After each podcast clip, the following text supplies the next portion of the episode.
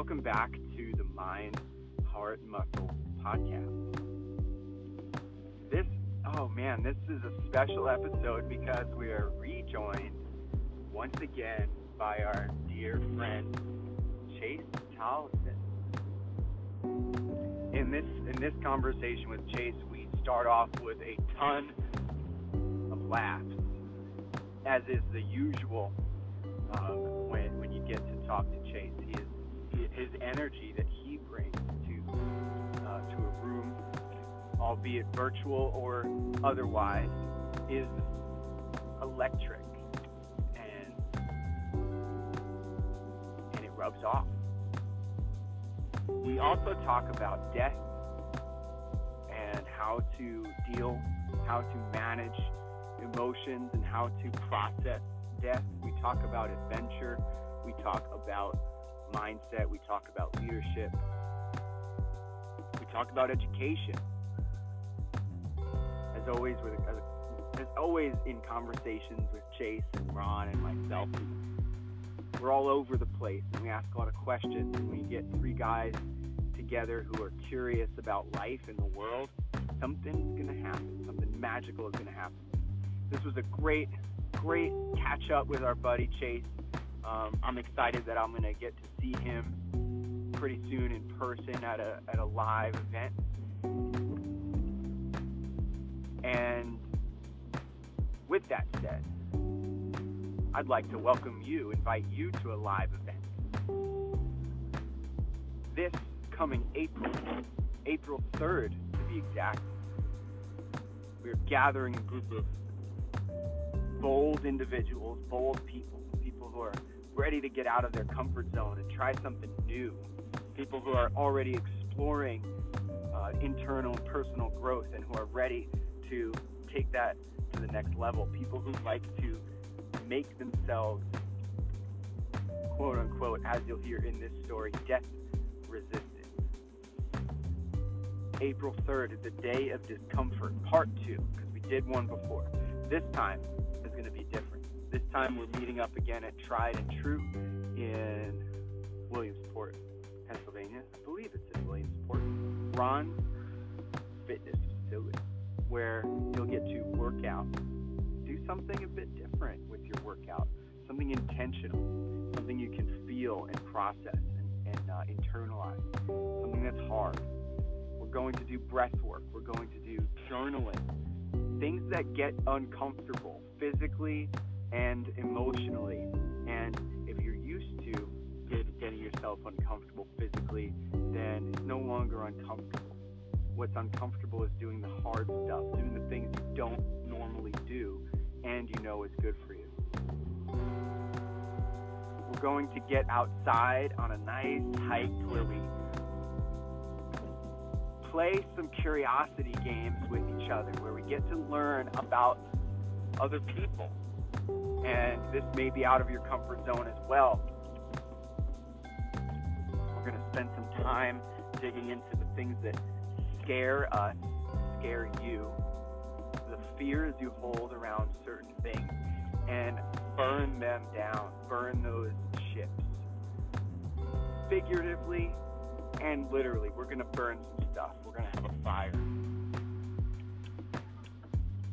And after that, after all is said and done and the cleanup is finished, we'll spend some time together, building community, enjoying good people, and you will walk away with a new perspective. You will leave this event, the day of discomfort, with a grand view on life, what you can do with it, what you have to offer, and a plan for how you can do that, how you can make a difference in yourself and in all of the people around you.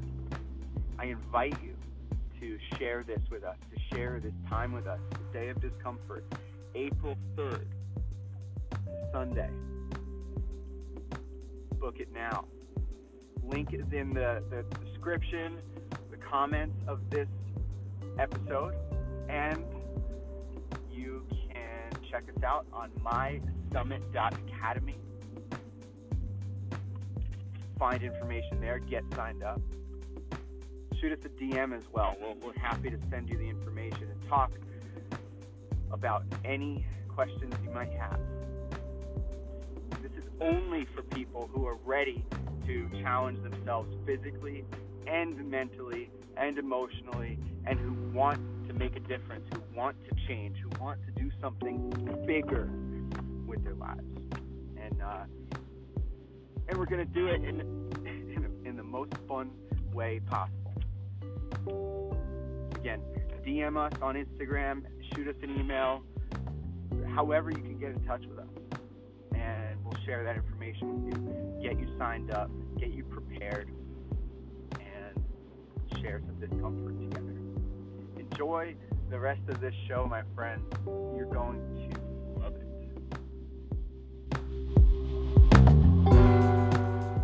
it. One second. Ron, what what do you know about the Millennium Falcon? Shit, you're putting me on the spot. I, I cannot form a single memory right now at all. Something about the fastest in the galaxy. You think it dive bombs its its uh, prey and can break them in half? No, fun fact. No. Han, Han Solo and Shrek the Ogre dress the same. oh my God, they do. You just ruined Star Wars for me. Did you ruin Star Wars or make Shrek better? Like Ooh, Shrek, I mean, Shrek's already awesome. So There's a that's, conversation. that's perspective right there. I mean, now I'm going to be watching Star Wars and picturing a green ogre s- s- wielding a lightsaber, which you know is not really unrealistic in the Star Wars universe. Actually, No, it's it's it's it's it's probably happened. It's probably part. Yeah. Absolutely. oh my goodness. Chase, how? I, here's a question for you. It's been it's, this has been on my mind for the last 11 minutes. how, on a scale of um, one to 11, how death resistant are you? Ooh, 12. Like, wait, I'm sorry. Like, how death proof am I, like, as a human being? How much have I death proof myself? Or how, like, mentally resistant to death am I? Okay, f- yes. what is the difference to those physical- two things? In, in overall, Yeah. overall So- resistance, right? Yeah, The- death the- proof is different. There, there's two two answers that come to mind. One, uh, how death like mentally resistant am I? The only thing that makes me not completely explorative around what's on the other side right now is the people I would leave behind. Myself, I'm good dying. Like, let's go, let's go see what it is. Cause right now, this is just a moment in time. Uh, that being said, I don't know if either of you guys know this yet. Uh, my little brother passed away like three weeks ago tomorrow. And seeing the how it does tear people apart that are left on this plane, I'm like, no, I'm gonna stick this one out. Like, but for my personal resistance, like I, I would jump right in. And how like death proof am I? Like 13 out of 11. Like, um, try it. That's what I like to hear. And thank you for sharing that. Chase. Now, would you would you uh, correlate that with your time in the military? Uh, um, death, like death proof physically. Yeah.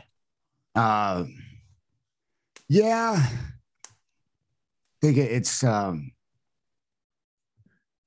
time in the military, sure. And I turned wrenches, like, know, and there were 36 hour days and 120 degree engine rooms. So, like, while I was not jumping out of planes and like learning about death, being truly, truly death resistant, um, yes. And uh, I believe it's something you embody as well. Like I I honestly believe that something is going to have to really really really really really ridiculously good looking, really terribly happen.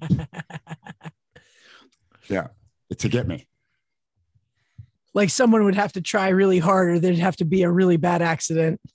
Yeah, exactly. Yeah. Uh, on the mental side of it, though, uh, that has been uh, forged by uh, language and identity work and being comfortable with who I am and uh, psychedelics. when I asked the question, um, I wasn't even thinking on the mental side. And when you brought that up, it it uh it got me thinking a lot. Uh, thinking about the the the the, biggest fear, um, and I've been talking to a lot of people lately, um, asking a lot of questions, doing interviews with people, and learning a lot about um, what, how I can best serve people. And and I asked I asked the question, you know, like what what are you afraid will happen if you if you fail or if you don't achieve the things you want um, and the the fear of, of death and dying come tends to tends to come up often regardless of what the the dream state is for a person the goal of a person. There's that there's there's some fear that that people have where they believe if if they don't reach or, or accomplish the things that they've set out to do and they die there there's there's anxiety around that that whole concept like getting getting to your deathbed and having regrets i suppose. That's a, a fantastic point and uh, sums up well why to live live a life well lived to go after what you want and take action like decide and thug it the fuck out.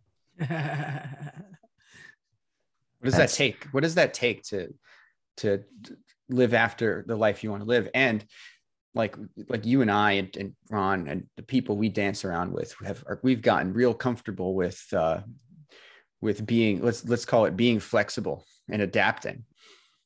We've gotten really comfortable with that. So like, where what what do you do if that's not part of your uh, your person yet? If you if you struggle with change and and adapting to things, because I imagine when we get to to the end, whatever takes us out, um, albeit a, a, falcon or otherwise.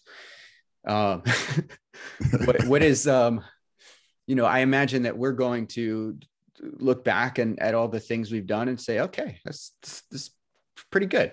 I like it. Take me away. Yeah. Yeah, I, I, it's interesting that you go here. There's a parallel to this, the thought I had on my walk before we got on. And how the identity work and the, the mindset work and taking care of your meat suit are synergistic. And it's not one or the other.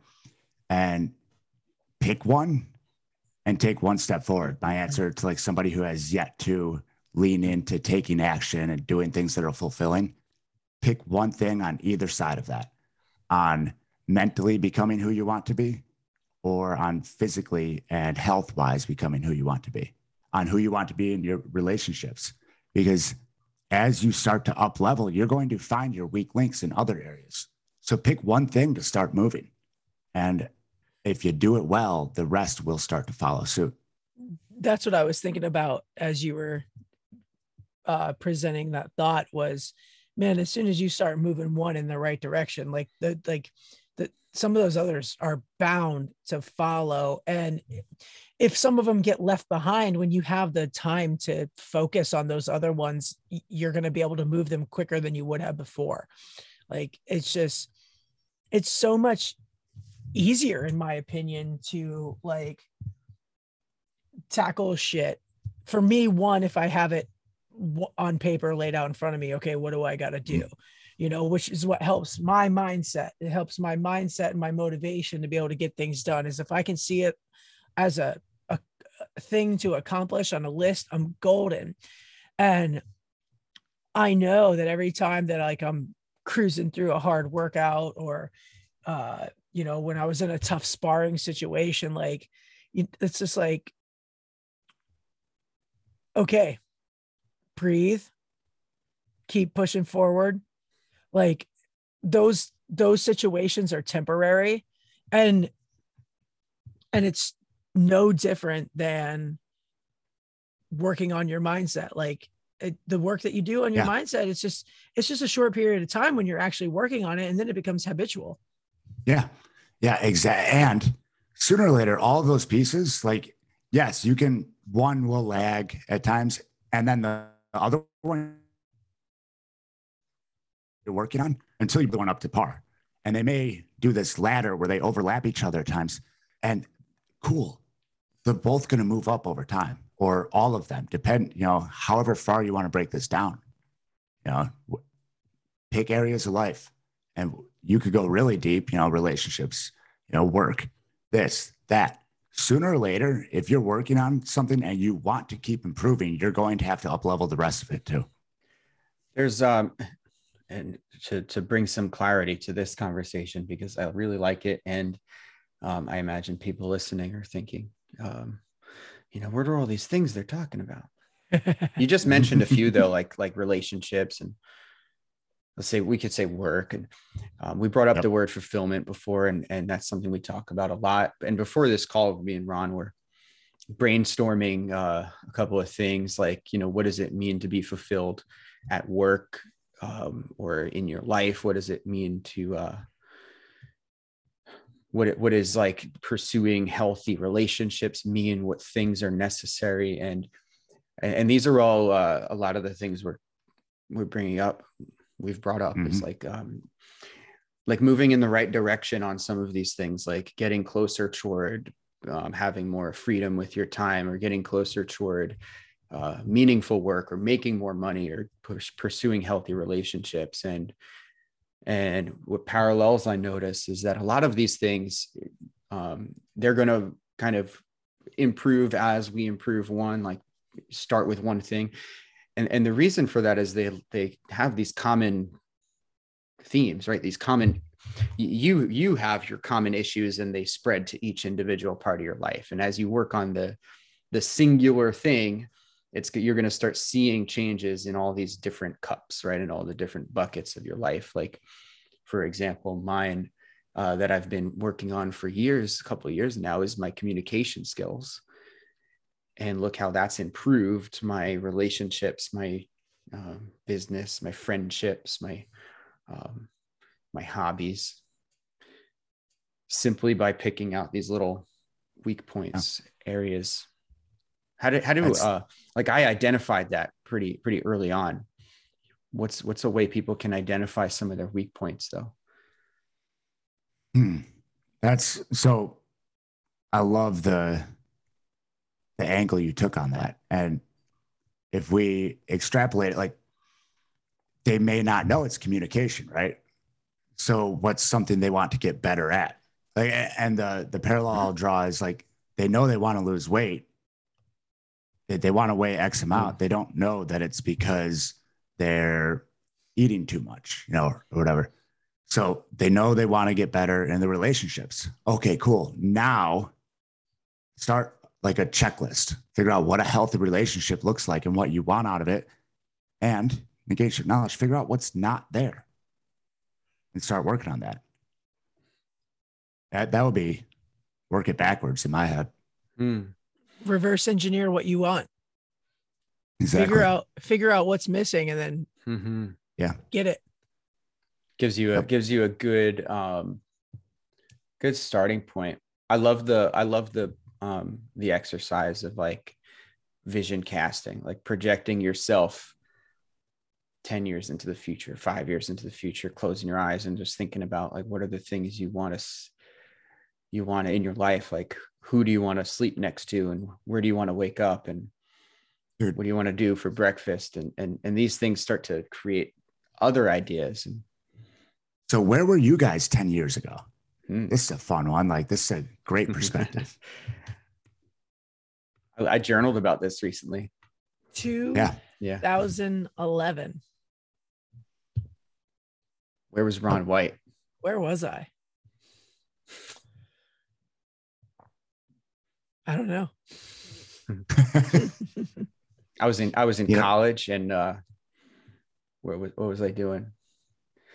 Yeah, I was in college, actively uh, swimming almost every day. Um, and at night I would stay up really late and go out drinking all the time and pers- pursued this really unhealthy relationship with exercise and with my, with, with my body with people. Yeah. Yeah, man, that's where I was 10 years ago. I was I was coaching at CrossFit Lewisburg and, and I was miserable in my marriage and terrified to talk about it. And oh, what else? Uh, I was obsessed with, yeah, the same. I was obsessed with an, an unhealthy relationship with exercise and well per, not necessarily unhealthy but pursuing exercise for goals that were important at the time and mentally physically damaging and i didn't know yet. I, I had i had yet to experience uh how um how it could affect me being that obs- as obsessed as i was. And yeah. That's that's uh scary to think about. It's a trip right? I yeah. see december 2011 i had just gotten back from my first deployment in the navy. So i was in san diego uh, and about this time i had just got medical dropped from uh, rescue swimmer school because my ears did not like going up and down 14 feet mm. in a mm. pool multiple times on end. So it's so I, I know you guys get this one and it's so crazy like interesting not great it's very interesting and perspective giving when you look in the past you're like oh that's where i was. And like day to day it feels like everything could be moving so slow. That's where i was 10 years mm. ago where can i be now with everything that i know? And with how much more we can learn Exactly. You're starting over at the top right now. You're at your you're at your highest peak you've ever been to, most likely. Maybe a valley off of it. Mm-hmm. You have where can you go in another 10 years? 10 years seems uh it, it seems so far off and yet we and I've noticed this as I as I'm getting older, 10 years seems like a very small amount of time. Like I used to um, I used to think about life in terms of days and weeks and months and and what was right in front of me. And um, and because of that I, I tended to chase like instant gratification. And I was I was usually looking for things that would satisfy the now right? Um, versus being able to take a step back slow down plan and think and think out so so we look forward now 10 years and i can realistically conceive of doing taking baby steps towards something toward doing something i want to do 10 years from now. Um, and i love that you brought up that um, that thought process of looking back you know when in 2011 and and trace your steps over that time like year to year i'm sure you can visualize and imagine what changes you were going through at the time, what you felt, and what uh, what kind of hobbies you had, and what your relationships were like, or even this, like where were you in re- in relation to the thing you're doing now? Was it even an idea? Was it even a uh, was it something you actually wanted? That's that's a cool question. Where, you know, 10 years ago, were you um, were you in any shape way, shape, or form expecting to be a uh, gym owner, podcast host, uh, language connoisseur. Or, or be on a podcast with three of them at once. Yeah. I mean, um, that's that's nuts, man. and that one is nuts. I'll, I'll, I'll keep that word. Like, because in 2011, I had yet to even decide I was going to open a gym. Like I, I got my CrossFit level one March of 2012. So now I'm looking at the next evolution after the gym. Hmm. Like I have surpassed the goal I set after 2011 that was supposed to be like the thing for the rest of my life. And calling it back to the beginning with people dying with anxiety about what they didn't do. I think so many people out there get into this. Well, I was going to be an accountant for the rest of my life. So that's what I'm doing. And they ignore that gut feeling, that mm-hmm. calling to go be more and do more and, and comp, I mean, for the accountant to build compound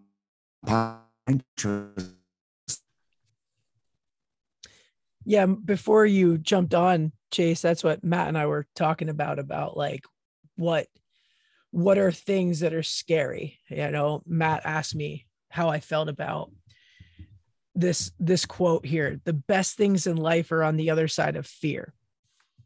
And and to me it, it immediately came out to me as a road to hell motivator which i know that you can re- understand what i'm talking about there. And um it, does have some truth to it though. Like let's think about some awesome things that are scary becoming a parent um extensive travel relocating pursuing a new job. And and and that was what you just said about the accountant who's like i don't want to be an accountant anymore but all i know how to do is be an accountant. Yeah. that's that's scary.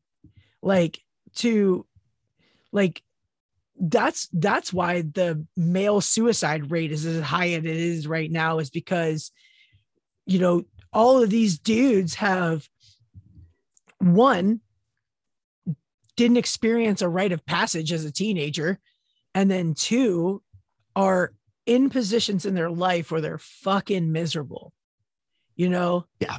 they're they're they're married to a woman that they got together with when they were 24 22 before their brain was even fully developed and their relationship has become stagnant it's lost all its fun and their job is boring and they can just go to work and like go through the motions and still accomplish everything that needs to be accomplished like what joy do you get like Well, we know about language and stories and programming, right?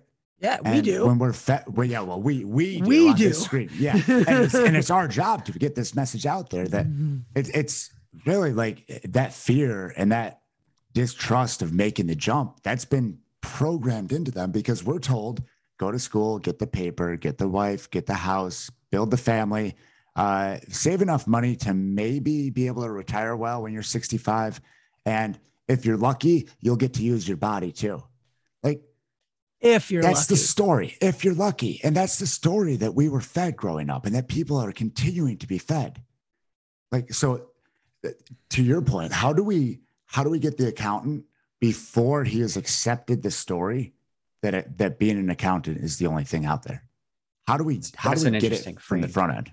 That's interesting because there and and the the thought that's coming to mind is is the the, the quote unquote accountant is the the identity of that person that they're assuming. And and we the the other story that we're told is that you can you have to be a thing or you have to be someone something. And we get attached. There's there's a lot of attachment to that identity.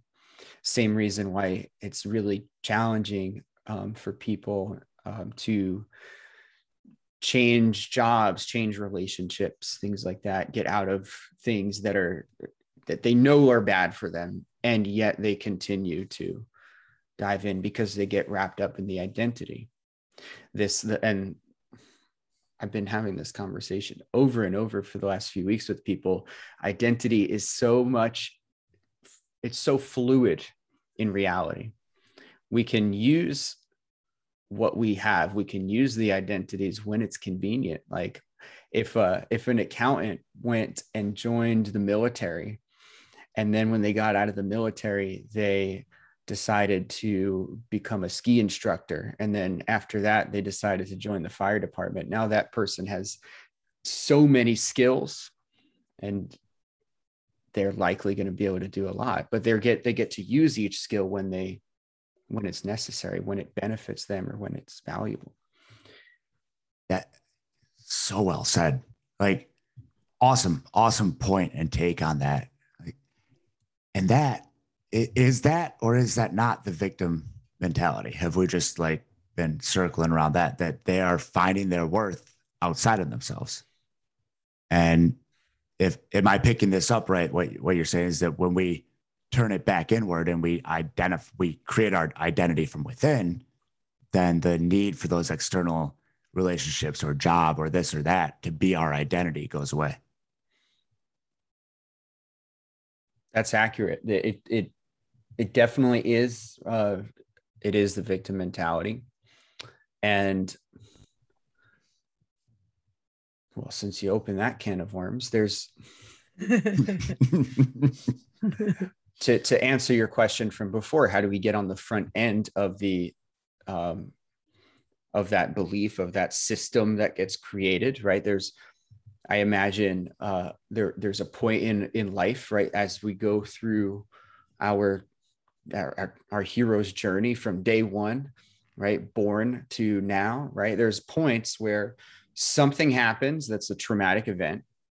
And from that point on we have a certain there's a system of things in place a belief right? Uh, a common couple of phrases the story we tell ourselves about this certain thing like school job uh, whatever identity of that specific thing based on that one point. So where where where do we begin to start?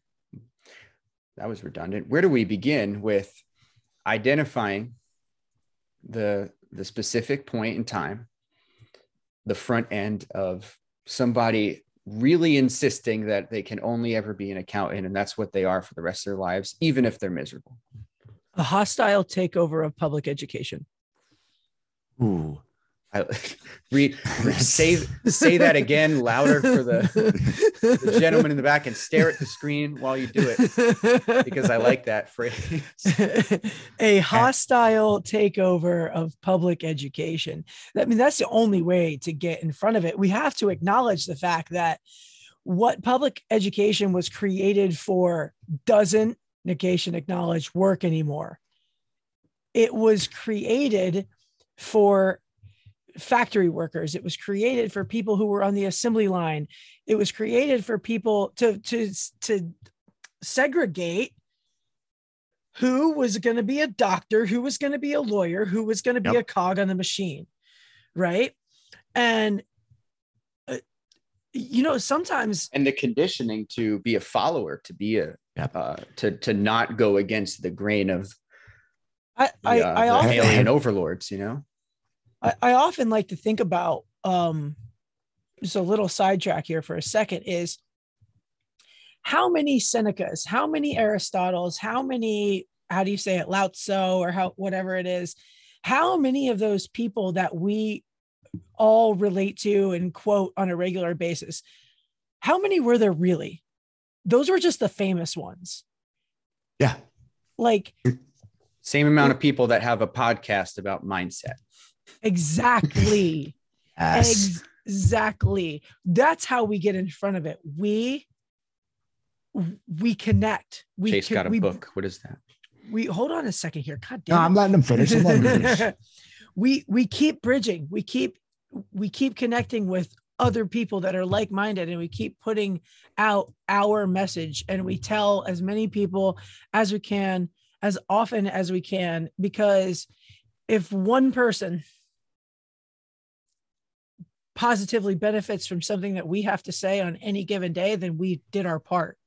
Okay. I'm going to, yes, I just got this Facebook message this morning after my post around identity and uh, uh, a woman that a, few, a couple years younger than me, uh, know her through some people. Your ability, completely unprompted, like no no prior conversation in our messenger chat before this. Your ability to motivate and pick others up while fighting your own struggles is truly inspirational, Chase. Your words reach people in ways you couldn't imagine, and I've looked forward to them being the first thing I read every morning for months, thinking of you and your family. And I replied, and then this next one. Today is my first day off of work in nine days. Your words got me out of bed and out of a very dark, unhealthy mindset that I've gotten way too comfortable in. Today I'm 60 days alcohol, nicotine, weed free and I'm actually on my way to the gym now. Working out has become an outlet for all the anxiety and depression that I've suppressed for longer than I'm comfortable admitting. Thanks for showing me and so many others what our minds and our bodies are capable of overcoming. You're making a huge impact and it means the world. And both y'all motherfuckers have people like that in your feed. Mm-hmm. Everybody in our circle has people like that in their feed. So to to get right behind your point, like yes, 100%. That's huge. And Did I interrupt you? Do you have any more to say? I, I want to make sure. Uh, I, I got my- fired up there. my- my, my my main point was about how how uh, I'm I'm 30 I'm 38 Chase how old are you Yeah. how old are you? 33. 33 Matt's 30 so we learned we learned these ways Mhm. for me for me over the you know it, it started with it started with fitness and progressed into mindset and we, but we but we learn these things well into our developed life imagine imagine the people that the lives that kristen is going to affect with her book I was, and- I was just going to say, it's already and we're- started. And and we're and we're uh we're sitting down with her next week to talk about the book and it, it's so exciting man like i've read that to my daughter twice already and the second time she asked for it she was like can we read this again like See, uh, you're, dude. mm, You just Yes, got chased yes. pumped up. well and and have you 'Cause- have you have you seen andy frisella's children's books no. I'm afraid of, of what that might. Those are phenomenal. They're Yeah? phenomenal. Yes. They're super motivating and uplifting and encouraging and they tell they give great lessons man. Like it's So the information, there's there's a lot out there doing a lot of the work we do, and and that goes to like what you asked before, like how many how many of them were there, like how many of the the Stoic philosophers or the great thinkers of time and, and there's so so so many and it's and it's it's a matter of especially now because there's i i imagine now and and when like let's say marcus aurelius was alive there's 11 times as many people on the earth so there needs to be 11 times more people right spreading that Yeah. message so the people like Frisella writing these books and our friend kristen um, and then everything that we've we've done and accomplished and talking to people like you chase and yeah it's it's it's bound to huge. spread it's bound to it's bound to spread and get to people and and it depends of who like who are the people that um that need to hear it It's insane. I grabbed this when we were talking about education. hmm. Uh, yeah Dumbing Us Down, John Taylor Gatto. He also has uh, Weapons of Mass. Uh, I'm gonna mess it up. It's it's a it's not Weapons of Mass Destruction, but uh, and it's related to education as well. And he was New York State Teacher of the Year. Nobody has ever won it twice except for him. He's the only individual to ever win it twice, and he did it two years in the row. And he left public education, and he wrote these books around compulsory schooling and public ed- education and makes phenomenal points in there. And I believe it was in his book, uh, the county in which compulsory schooling was started has never had as high of a literacy rate as before compulsory schooling. The entire K through 12, 12 education can be taught in something like 180 school days. It's been proven. Like it's it's yes, a hostile takeover of the education system. Let's go.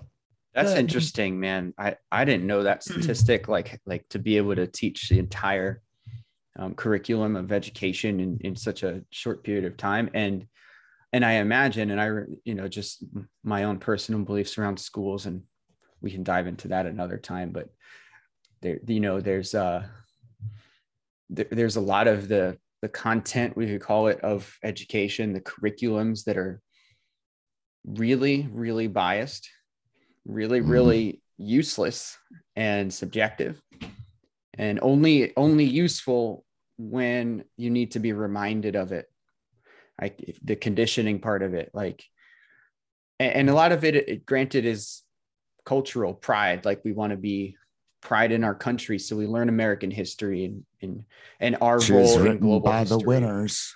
Yeah, of course.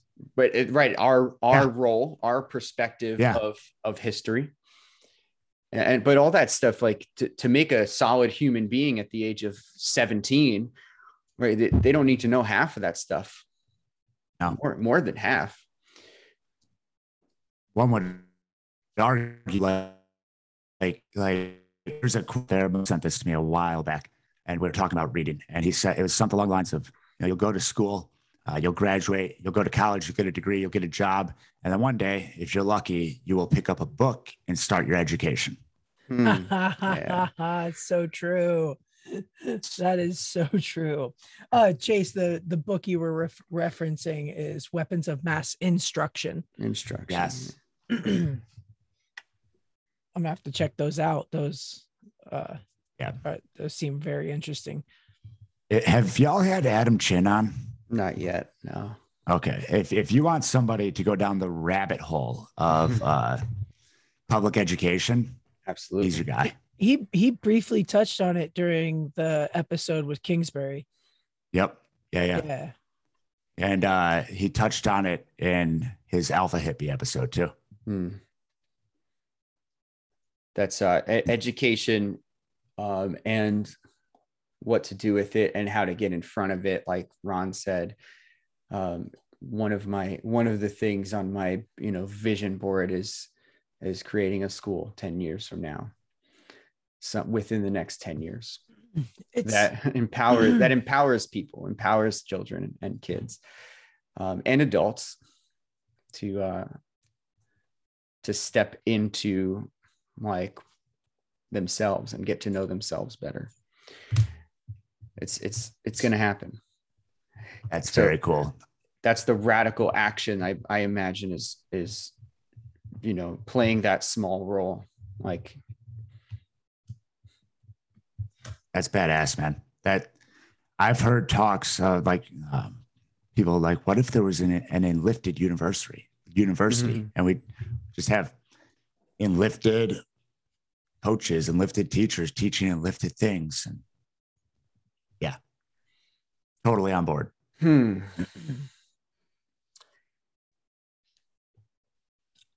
I, What- what that's if? why I see so much. I see so much value in getting as many, you know, teachers, people like teachers, youth, uh, youth sports coaches. Like it is, the more that we can influence them, the more that we can influence the next generations that come. What is And- the thing what is this the problem that that these uh let, let's say teachers now um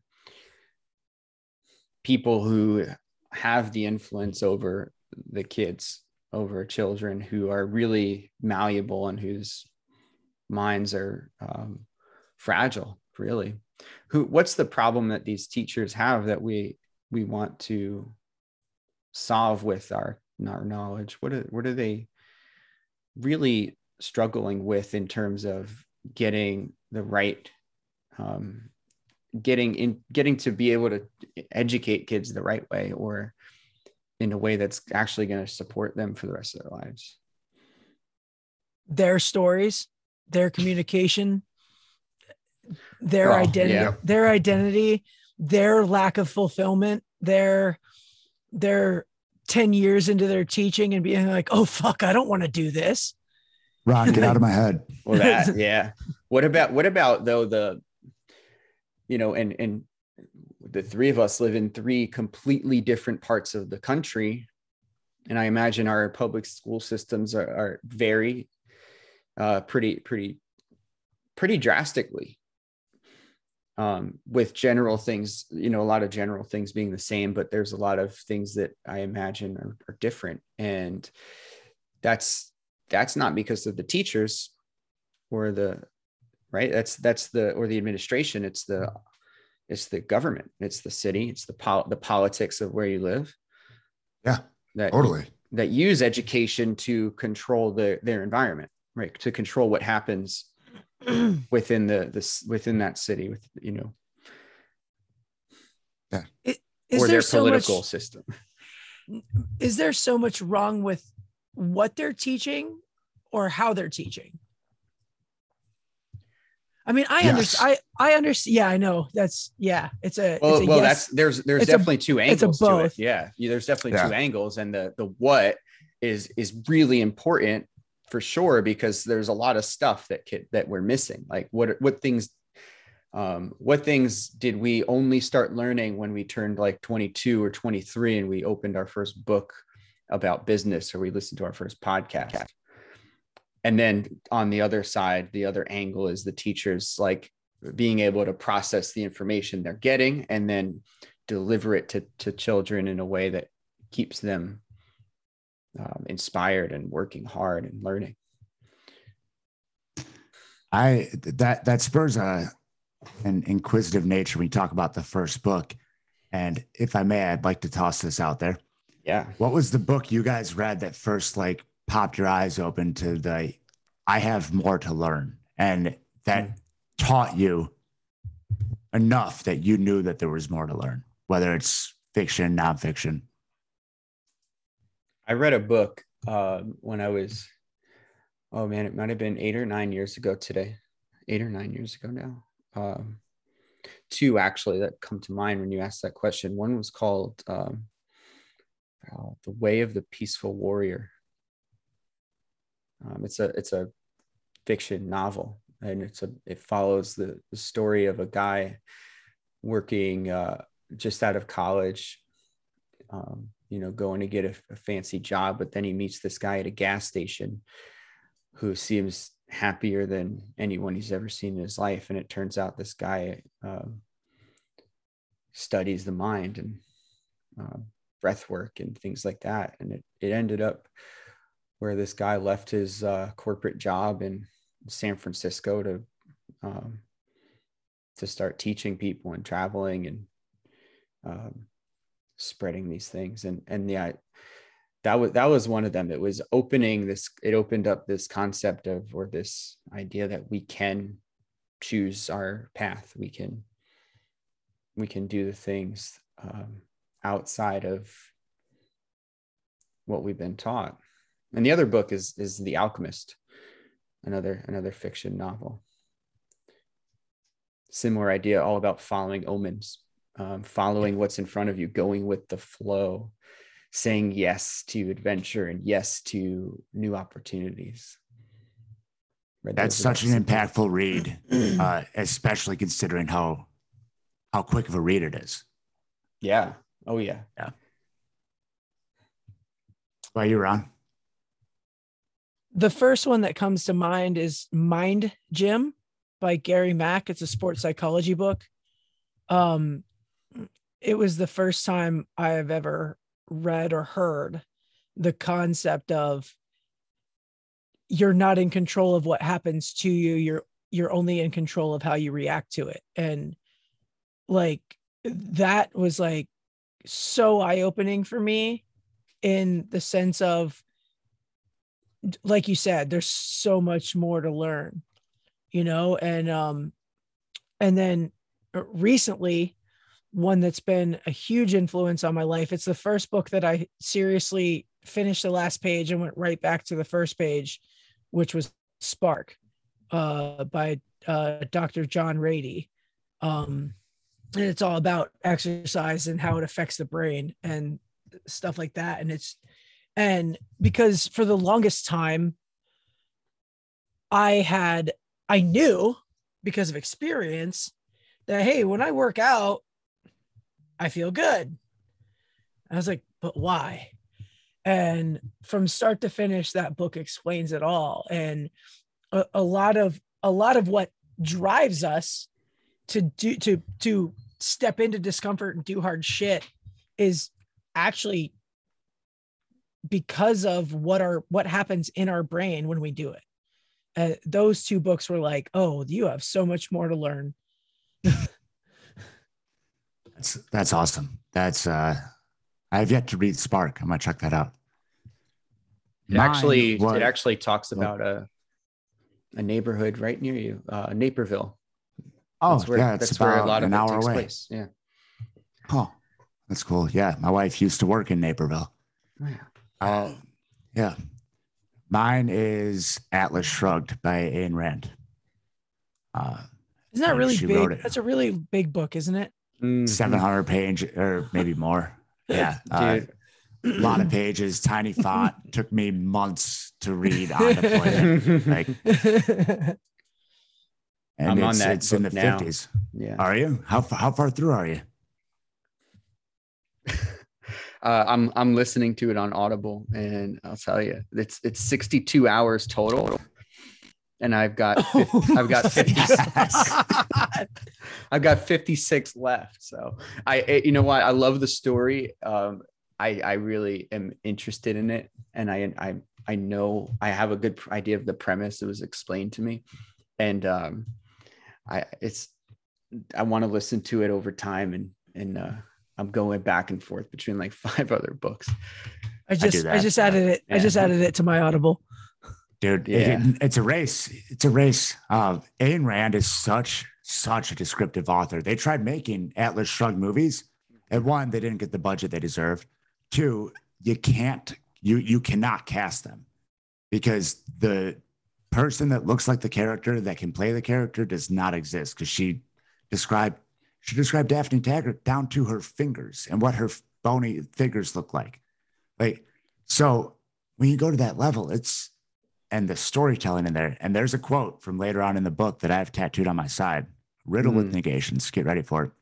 Mhm. It's not that I don't suffer, it's that I know the unimportance of suffering. And that is to, at, whoa, wow. It's not that I don't suffer, it's that I know the unimportance of suffering. I know that it is to be tossed and thrown. I know that pain, there it is, is to be tossed and thrown aside not to be accepted as part of one's soul and as a permanent scar across one's view of conscious or of existence. Hmm. Obviously, it's been 10 years since I got that because I'm starting to slip on. Um, and beautiful. you guys get the message. Yeah, thank you. Uh, I'm excited for you, man. Uh, it was around page 300 that it really hooked me. So if you're already into it, it'll it'll start Yeah. rolling faster. Yeah. I've also started reading some of her shorter works. Hmm. She has a, a lot of. Someone turned me on to her essays Oh, cool. um, that do a really good job of getting into really the, the real life, the real world examples of what she what she presents in the book in that book. yeah, the objectivism. Yeah. Yeah. Vir- virtue of selfishness is the one I'm reading now. It's it's it's good. There this is something and I re- I realized someone the person who recommended this book to me was like, "Yeah, this is where uh, Mike Bledsoe got the idea of barbell shrugged from." Hmm. I I didn't put that one together. That's Hmm. cool. Yeah. that that was uh, one a good okay, that's a good reason to read it. Uh, also, apparently the the Atlas Shrugged is like the second most influential book on modern society next to the Bible. Yes, I really? Yeah. do it. Yes. Uh, and her other long piece, The Fountainhead, is Yeah. really good as well. Uh, I read Atlas Shrugged first. I like Atlas Shrugged better. The Fountainhead is still a fantastic read with a lot of the same ideas plugged in. So. Did you uh Chase, did, were you always a reader um or someone who sought out new knowledge um outside of schooling and things like that? How where did you get that from? Dude, great question. Love it. Uh, can I, you know, hit pause? I so much enjoy conversations with you guys uh, because we'll be off on this tangent and then we bring it back with this great question and it's just let's just keep rolling. Um, so, my dad introduced me to reading when I was a kid. He would read to me, and uh, I I would read slash he would read to me uh, illustrated classics for children. So like the old novels, Jules Verne, you know, Mhm. 20,000 Leagues Under the Sea, you know, all Journey to the Center of the Earth, those pieces. Uh, Moby Dick. Moby Dick was like the first one. And I grew an affinity for reading through that. Uh, through my teenage years, it was largely adventure novels. Uh, Clive Cussler was the author, and he had this whole series. I've read like 30 of his books. And then that continued. The reach for education, honestly, I think Atlas Shrugged was one of the first that was like a mind expanding book. that's that's the that's the background story. And Atlas Shrugged was in 2011, so my first mind expander was at age 23. Were you um prior to that? Were you someone that um knew you there was more out there in terms of education?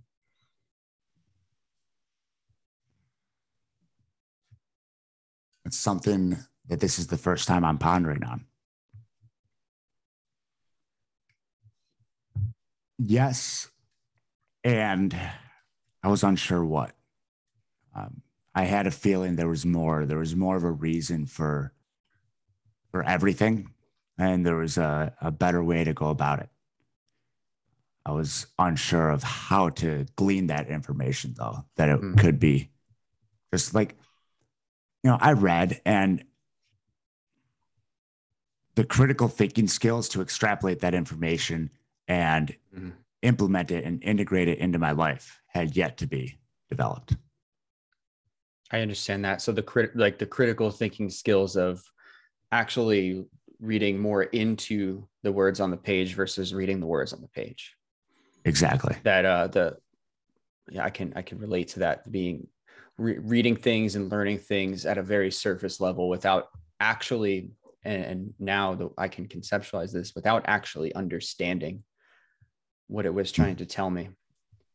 I remember like doing um, what was it like? We did like book reports, uh, young elementary school, those kinds of things, and and you'd have to identify like theme, uh, lo- location, uh, the moral, quote unquote, moral of the story, and and we, we, you know i remember just making things up as far as moral and, and reading into it and then not really understanding okay how does this relate to me as a person or my story my my life?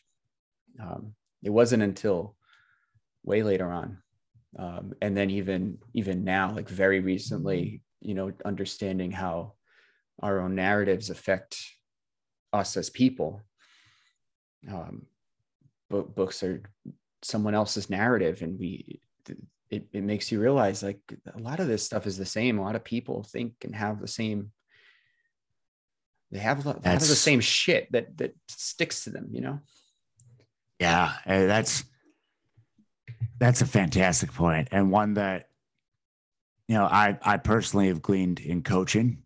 I'm like oh we all we all have something you know and for each individual regardless of what it is objectively it uh relatively that something is the, the, worst something that they've experienced.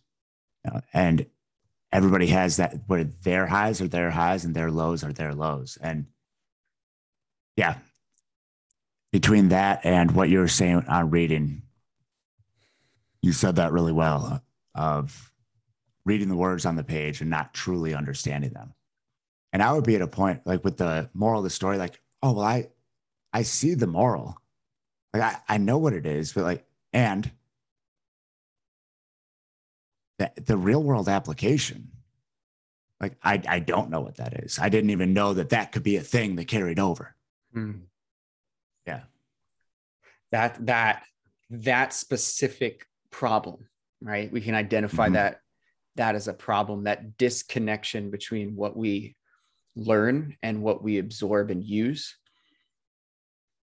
that's the that's the thing that we could get on the front mm. end of that could help uh, that could that could change a person change a person's life or the trajectory of a kid's life. Now the the the roadblock there is our cognitive development may not support that. It might take psychedelics at the age of 12 who knows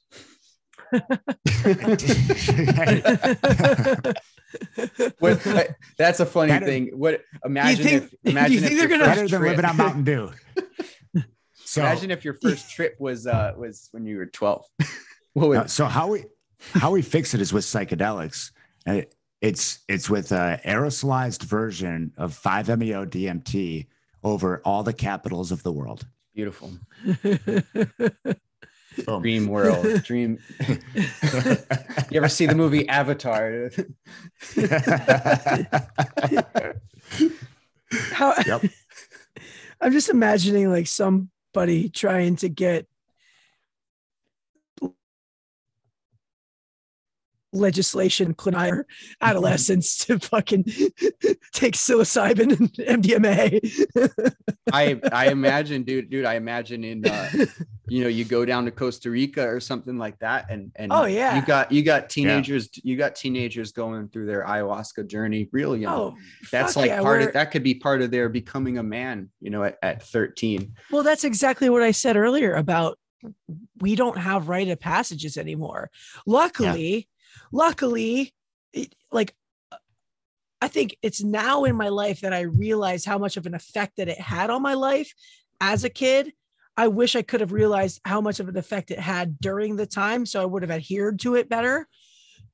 But in Boy Scouts, like we did an overnight with just a sleeping bag and Mhm. a single hard boiled egg and like a little carton of milk like that we had this like that we had to live on for a day. Was it a full blown go out into the wilderness and try to survive? No but it was still an experience like it was still an uncomfortable experience for how old was i? Like 12 or 13 maybe you know at that time. And like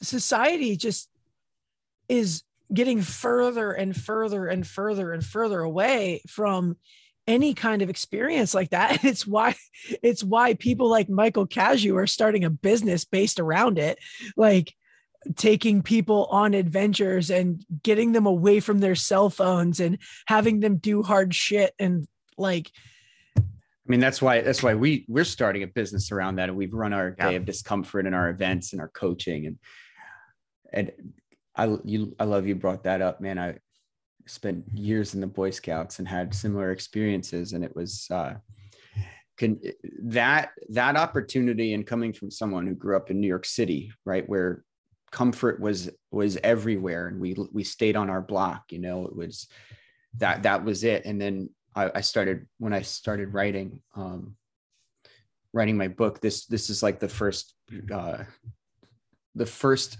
concept that I introduce and the idea is like we people are um, raised and grow they grow up and they only get certain opportunities based on where they live. And as you grow up that more and more opportunity becomes available. Yeah you can start to drive places and travel and now you can start to see things except programming conditioning from the outside world has started to shrink your desire to do that.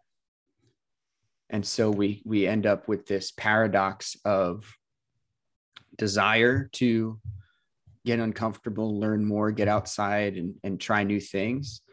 Um, and then on the other side is there's more and more availability to it. And especially now with you know you can click on instagram and see like the prettiest waterfalls in the world or the most dangerous mountains or um, you know shark cage diving you could see these things. Um, and yet you'll never take action because you're programmed to look at it from a screen and say okay i'm good. Um, and then there's the people who got the opportunity growing up to take in even in small doses get really fucking uncomfortable. I'm good on that whole Yeah. shark thing. yeah. I, I, I've snorkeled with sharks before. Yeah. Cool. my my wife Uh, did a did a ca- uh, great white cage diving thing Nice. and I'm, I'm i was happy watching the video I, I I definitely would love to to go diving for sure. Uh, Sharks can be away though; they can. Hmm. they're, they're likely closer than you think. Mhm. Uh, and uh, the rites of passage. Man, where was I? when the, uh, where were you when we were uh, When? we were psychedelics, rites of passage, hostile takeover of education. uh, oh, the getting outdoors and that becoming more accessible and and at the same time less uh, accessible mentally. The the modern times where we spend time indoors, we live off pharmaceuticals, and we have this is a very this is a fraction of time of hu- human existence, and it's a it's a cool experiment. We're start to unravel. There are a lot of people out there that are starting to see what see it for what it is and see that we had it right for those thousands and thousands of years. And do we want to take advantage of some of the technology? And cool, yeah, there are some convenience factors, and there's certain ways about how we lived for eons that works and and worked for them and will work in the future. We need to take pages out of Ready Player One and have days where we shut everything off. Yes. Like, like what? Otherwise, what are, we what are people going to do then? Oh fuck! Yeah. Yeah. Oh, Otherwise, we will be at Ready Player One. we'll go outside. my my phone doesn't work on Saturday. Okay. I, I used to when I was a kid, I rode my bike around my neighborhood just to keep myself busy. And I would have my headphones on and I could ride around with no BMX bike. I could ride around no hands and like make the turns on the streets and just be pedaling around the neighborhood for no reason except for there was nothing else to do. my daughter the other day was like, "I'm bored." I was like, "It's okay to be bored." She's like, "No, it's Mm. not." It's okay to it's okay She's to be bored. She's like, "No, it's not." I was like, "Yes, yes, it is." Well, I mean, So- that's that's out of the comfort crisis where he was talking about uh boredom and and how being out there in Alaska and having no phone service and literally nothing to do except for sit and watch the sky and wait for a caribou like what what are you going to do you're going to be bored your mind is going to wander you're going to be creative i uh i ran into this opportunity the other day um uh, I was sitting waiting for my car's oil to get changed, and my phone's battery got down to like five percent. And I put my phone in my backpack, and I was like, I was like, I'm gonna not use it, so it stays on for a little bit, but I'm gonna sit here. And I didn't have I didn't have my book with me, so it's not like I could have started reading something. I literally just sat there and looked around and thought. Mm, When was the last time some of the people that are listening to this have stopped what they're doing, put everything away, and literally just sat with their own thoughts in Ooh. quiet? that's In a quiet. question. Like a meditation practice. Or as simple as uh, Yeah.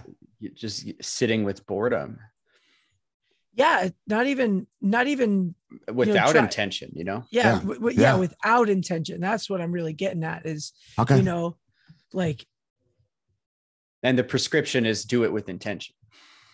Yeah. Do it do it with intention without intention. Sit sit down Yeah. and uh, Yeah. and intend to do nothing. That's beautiful. Well, It's- and like I know for That's for a myself, fear-based that, thing, That too. only happens on a walk. Right Mm. now, like like if I'm sitting down not doing anything, I'm likely then gonna grab a journal or do something. Like the one time that I'm truly alone with my thoughts is out on deviceless walks. It's interesting that you say like even a journal, even journaling is not uh, completely detached, right? And and it's, you're still doing something. And Yeah, and when you're still looking at the words, Mhm. right? Like at, the point when it's taking your hand the time to form them, then you're you get to see it, and there's a there's a certain magic to what Ron is talking about, where you get you're in the dealership and your oil's getting changed, and next thing you know, you're in a spot where you're gonna be with you. That's Mhm. cool. I imagine that uh, you know, looking at nowadays, Ron said something about like hiding the cell phone on Saturdays, like it doesn't work. And and I know for me, a lot of times, uh, you know, if I forget my phone somewhere, there's a little bit of anxiety. There's a little mini panic attack that happens because we there's there's the fear of missing out. There's um, the fear of boredom that gets you know we, we don't have that opportunity to actually sit with it and of course the less you do something the less likely you're going to want it and and the more exposure you to have more exposure you have to something like being without the communication or the instant gratification of of facebook or um, being able to Google something when you're unsure or find directions. Like there, there's there's a lot of fear around that. There's a little there's there's some some stress. There's some anxiety, um, and it's it's as if we're not allowed to be bored and have thoughts of our own way. There's there's constantly influence. Yeah. And one piece for that that that I am a big fan of and admittedly uh, fall off of from time to time is not looking at my phone for the first two hours of my day. Like I'll I'll put that sucker in the microwave because I swear if it's even out, like little fucking radio radio waves are trying to get you. me to open it up. Yeah. And so I'll, I'll stick it in the microwave and hopefully I start it one of these days and I just fry the thing. And for now, it's in there for the first couple hours of the day. Mm. That's a good practice to to uh, to microwave your phone. To microwave your phone at least every other Tuesday because it keeps the microwave working really hard. The Verizon store is so happy. that sales rep loves you. Apple Apple stock right now. Chase, Chase gets a, uh, an upgrade every other week. I'm, I'm actually testing the iPhone 22 right now. So. They love you. Apple Care covers it too. There's um that that I've actually dude, I've tried that. I've tried to uh go the morning or a couple of hours without um without opening the phone or looking at technology and and it's so habitual man. It's it's so instinctual to get up and and open something or um, check the text or check the email. It's such it becomes such a like a common thing and there's there there's so many different triggers for it. It's not like a lot of habits that have just one trigger so you can get in front of it and and be able to mitigate it right? With the phone there's so many. There's that phantom vibration in your pockets. You're constantly like checking to see if something came up or um, there's the as soon as you wake up you reach over to to hit it because it's on the nightstand or something like that. And and and everything we do we've we've been able to attach now to technology so that whole having the phone on the nightstand they still make alarm clocks yeah they do I, I like I, I did it. I, I went and I bought a little fifteen dollar alarm alarm clock off Amazon, and my phone is plugged in in the bathroom now. And I'm about to move it downstairs because I go in to brush my teeth in the morning, and to your point, it's face down in there. And I go in to brush my teeth, and I I'll flip it open. I'm like, I should I shouldn't be doing this right now. What am I doing? Oh, that's right. Just it's going to be more addicted than cocaine. yeah and, and you turn it over and face ID and it, it unlocks and shows you all your notifications, man. Yep. Yeah. And it's going to start getting plugged in like downstairs in the kitchen. Maybe I'll put an outlet like in the microwave. I'm sure that's totally logical. I wish, I wish the, put I wish that the card, somewhere else. I wish that the car didn't have to be on to charge it. You just mm. leave it in the car. Or just leave it mm. dead. Charge it when you sit down in your office or yeah there's an idea just let it die overnight one thing i did is is uh, got rid of social media on my phone com- completely um, got put it on the ipad so everything i have to open the ipad to to check instagram or facebook which uh, yeah it's easy enough to open the thing up but but i'm not going to do it while i'm driving.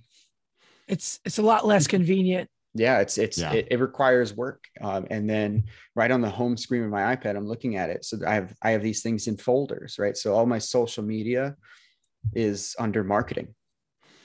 It's in the marketing folder. That's... so i well, know that... there's a subconscious cue that when i open that folder i'm i'm thinking post create not absorb i love that that's that's genius right there you know I, uh, I've I've had clients who went through and renamed, you know, grouped their apps and renamed them in affirmations. Yeah, I like I've got some of those you know, too. Social media to I love people, you know, mm. stuff like mm. that. Uh, and it's it's programming. You're teaching your you said it, and I'm going to reiterate it for my own absorption. And that's beautiful. They're like creating the pathways in your brain that here's where I go for marketing. Because I, I that my wife's TikTok this is me for like the next 20 minutes. Mm. That's just swipe. swipe.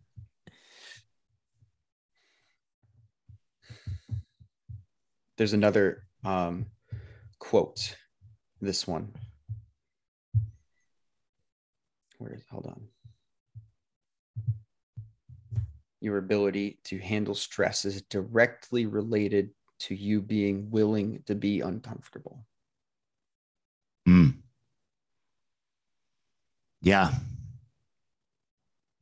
The, the the willingness is the key the key word there. I go as far as like the old adage being comfortable being uncomfortable. Like mm-hmm. get to the point that like your comfort zone is in stepping out of your comfort zone. And to me, okay, calling back your earlier thing about anxiety around not taking action. How the hell is that a comfort zone? To me, that that that is discomfort. The comfort zone is when you are living in such alignment that you're taking the fast action to create the life that you want. And I, I really think they've got us backwards. They've got it flipped through the ages and they've taught everybody that this is the comfort zone when really that's discomfort.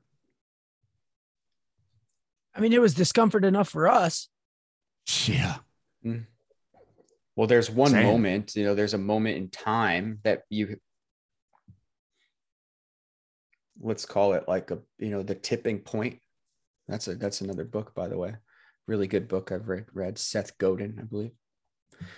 Um, yeah, the tipping point is that one particular instance or thing that needs to be done where you'll go from the dis the quote unquote comfort to discomfort back to comfort right cool. so we so we we know and this is where we started our conversation before you got on with us chase is like you know ex- the other side of of fear. But that that moment that what what where's the what's the point in time where you're now on the other side right? You you were on that side and now now we're on the other side right? What's this that before and after kind of thing? And and that that moment is the quote unquote the tipping point where we briefly so briefly are uncomfortable for that for that one instance. Like that. I like that a lot. When we um you know i'm into high altitude mountaineering climbing. I have dreams of summiting everest and some other difficult peaks. And we refer to um, enjoying this stuff even though it sucks it's really uncomfortable. There's when you're when you're up at at altitude and it's cold and tr- you struggle to breathe and sleep and there's risks of everything and death is knocking at your doorstep most of the time it's it's it's what we call type 2 fun. Because before that trip right you're really excited you're flying out to uh, your location or you're driving to the base of that trail and then you start hiking and you're like this is wonderful. And then at some point that changes to wow this is miserable. Why am i doing this? And then and then you you you hit the the summit or you turn around it's the halfway point. You get off you get back to your your hotel or you get back to the bar, you have a beer with your friends, and you're like, wow, that was the best thing ever. So there's that, there's the tipping point. The, and it's the, the type two fun, the fun that uh, that you can look back on and say with pride that you got to do it. And then that's it's addicting. You want to do it again. you want to keep going because that and this is another I love we we always go with quotes on uh, on this uh, this podcast. And I remember last episode we did with you, Chase. We just kept quoting things. It was fun. Um, man, what is it like? The the the more uh, uncomfortable something is, like the more rewarding it is. Something around that.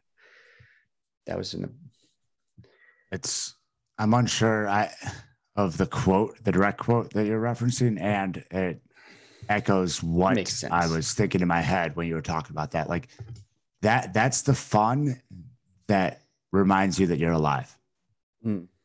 yeah yeah gratefulness comes up Yeah. yeah. Badass. Dude, what's the uh what's the highest peak you've climbed? uh 14411 i think yeah Where's Where that? was at? that? that's that's um that's mount rainier yeah washington. I was just talking to uh our friend cody. Um he want he wants in on this stuff. So we're planning uh we're planning to to uh to train and and uh plan for everest. So that's You guys uh, got a timeline on that? happen. He want he's saying five years is where, where he wants to be at, and I'm uh, my original goal was was yeah between five and seven years from now. What Gotta, kind of gotta training? dive in. it- what, do you do peaks between 14 and Everest type between Yeah, now and then? yeah. So I mean that would that would be double. Mhm. Everest is is like twenty eight thousand, so that would be about double, and and um, some things between now and then. Uh, yeah, Den- Denali is is high up there on the list. That's the tallest peak in the United States, 20, 22,000, 20,000 feet. Also the the, the deadliest um, mountain in the world. Um, but the the adventure More- is insane. More deadly than Everest? Yeah. So I watched that movie that came out a couple of years ago, and I didn't realize it was a documentary around that ex the group that went just completely wrong Yeah. on Everest, and a bunch of people ended up dying. Until Yeah. like enough people were dying that I was like, this isn't fiction. Mhm. Like they wouldn't write this in Hollywood. And I started looking, I was like, oh, this It's really real. happened. Yeah. Yeah. That's that's a trip. it is uh and and and yeah for for sure um a lot of people die die doing it Mhm. and going back to the points we were talking about before and and your when you said your death resistance in terms of your mindset that's that's the biggest um thing i've noticed when i talk to people who who have done this who have done um, these seemingly insurmountable peaks and and we could go with um, high altitude mountaineering or talk about people who just do cool things who do who do things that that other people would look at and, and say that this is crazy and, and i notice these people have a really great relationship to death or they've come to terms with it That that makes sense. Uh, my father comes to mind. He owns two. He's 61 years old and owns two uh, aerobatic airplanes. Flies the piss out of them. So yeah. there's something I imagine that I imagine that the people who are successful at things like Denali and Everest are extremely humble. Cause mm, because if your ego gets in the way, Mhm. like like I have to keep going when things are going wrong. Yeah You know, like like Well, Like- that's that's the skill that separates the people who survive and the people who don't. yeah, you It's- know, like it comes to decision making, and yeah, there are accidents. of course. have you read uh, the Survival Code? No, It's uh it's a great book that talks about uh one of those stories in there is uh, a group of snowmobilers and they're out and I think these guys were like they work for the national parks like they're out there all the time. And they go riding by and this one slope was closed due to avalanche risk. And one guy goes ripping up it. Another one goes following them. They both get chewed up by the avalanche. The rest of them got out of there. And it talks about the mechanisms in there and why people act the way they do in situations and why some of them make the choices where they live and some make the choices where they die.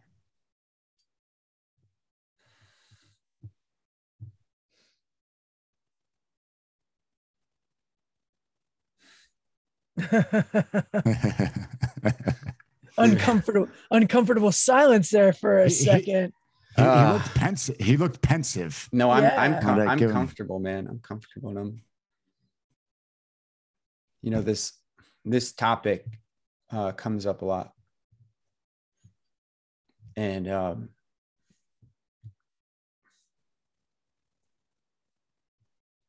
I mean, we just Man. talked about it with Alex. Yeah. in- in in my opinion, like death is the last thing to be afraid of. It's what Chase said though. The amount the insurmountable amount of pain that the people close to us experience when we go. Mhm. That's like through some of my darkest times thinking about that is what kept me here. Is like I can't do that. Like what you know when considerations went through my head. I'm like, I can't do that to my mom. Like, I can't, like, that would only take my problems away and create a hmm. whole shitload of other problems for other people. So, like, Man. If you you know, my mind is going in, in a weird direction with this, but but bear bear with me for a moment what if our resistance to that because of our fear of hurting the people around us is actually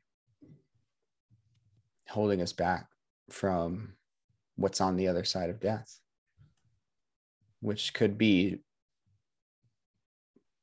Mm. better for um i don't i'm trying to find a better word than better but um So enter the matrix you know here here we Yeah. are in in in our create in our in the story we've created the narrative that that we've we've decided is important. And yes there will be sorrow in others because we know that when other people die we feel sorrow. Yet how do we know that they are um that there is that it's a bad thing and that it isn't the best thing that ever happened to those to people it's a, it's an That's a existential very thing. fair- Yeah. yeah, that's a very fair existential thing to bring up. And uh, one of the thought processes that rolls through my head often that uh, makes my little brother passing a whole lot easier. Also, I have to correct myself. It's not survival code, it's deep survival. Mm. It's been a couple years since I read it. Deep Survival Who Lives, Who Dies, and Why by Laurence Gonzales.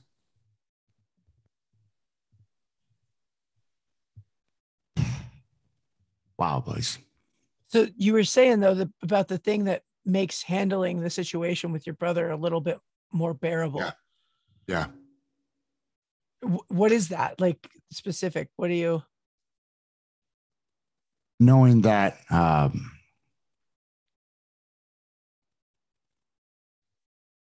and and it may be uh, after being on enough psychedelic journeys, uh, just uh, theories that I have for myself around death.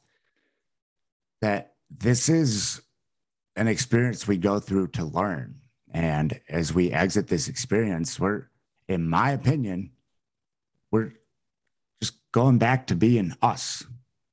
You know, and on the other side of that, like I'll see Ian again you know, on the other side of it.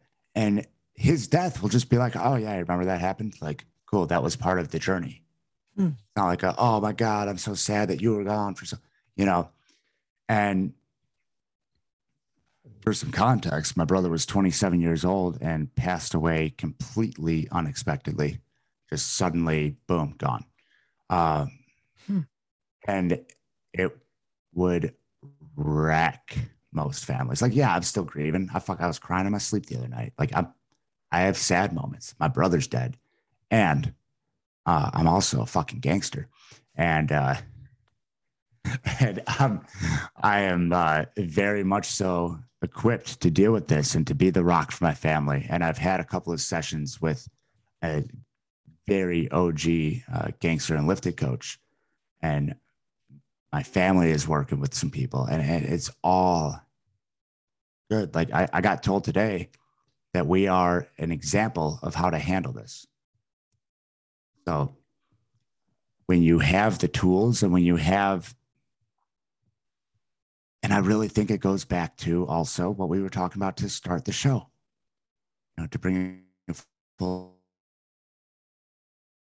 comfortable with the actions you take, then other people will be able to see you go easier. We all know damn well that my brother lived every minute of his life to become the person that he was becoming. Mm-hmm. That answers that. I love, I love, um, I love it, man. And I, and it is, I am inspired um, by the way you talk about this situation that yes, other families would likely crumble and have a really hard time. And, and to hear your, your, your ability to spin things positively and feel sad is and that that is that is admirable and and and really vulnerable too. You can a lot of a lot of times people will show one or one or the other. And it's inauthentic sometimes when people are um, trying their hardest to suppress and that's what we know causes a lot of mm-hmm. trauma down the line the suppression of these these feelings. And and i imagine you allow yourself to sit with these emotions just like i would. Yeah. I i, I learned last a week ago a friend a family friend passed away. And uh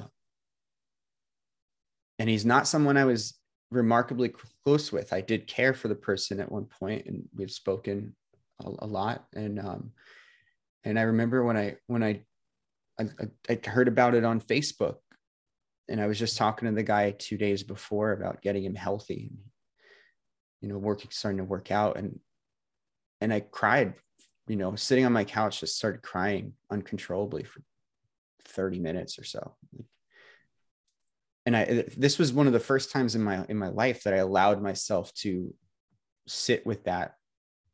Whereas I would usually suppress it and, and, you know do the breath work and and and go distract myself with something else or or whatever or something like that. And it, and it was really a powerful moment and experience to sit with this thing and then all all kinds of things come up like fear and and uh, my des- desires and and my own relationship to death and and to life. Yeah it, it's powerful to have those those tools to be at both ends of it you know, I was able to be the rock for my family through that whole day when you know, my brother got taken to the hospital. And then we got told that, hey, sorry, his brain went without oxygen for too long. And then, you know, and I was able to be that person for them. And I was able to come home while we were changing clothes and getting the dogs to go back to my parents after he passed and cry. I was able to go back to my parents and be the rock for them able to come home, go to sleep exhausted, and then wake up Sunday morning and break fuck down and yeah. laying in bed. Like, yeah. like broke down. And then I and then I come back out of it. And when I feel it, I go all in. I dive into the deep end. When I saw my uncle hug my dad when he first got back to the house, and uh and I realized that I'd never again get to hug my brother while he was in his meat suit that one hit me square in the in the heart. And I went out in the garage. I didn't see that one coming. I had owned the fact my brother was dead. I was like, cool, like Ian's dead. What I didn't see coming was all the little things that would get me. So this was the first one and it helped create awareness. So now when I go to kickboxing, which was mine and his thing to do, I'm able to be in there because I was ready for that. When I first saw and realized that I had got my last hug from my brother on this plane, I was out in my parents' garage for half an hour sitting in it. That's it. Yeah. That's, yeah, man. That's, that's how we do it. You know, can be there, hold space, and also own your space. Powerful. We we Thank Ron and I riff. Yeah, man, dude. Thank you. And and Ron and I were talking the other day. Um, about about a, a situation with my son Mm. that I I'd shared with him, and you know, Ron asked me if I'm if I'm okay, if I'm handling things well, and uh, my response to him was something in line of like, "What's that?" I was I just wanted to interrupt real quick and and Yeah. uh and say that in the moment when you were telling me everything, I was just kind of like taken back.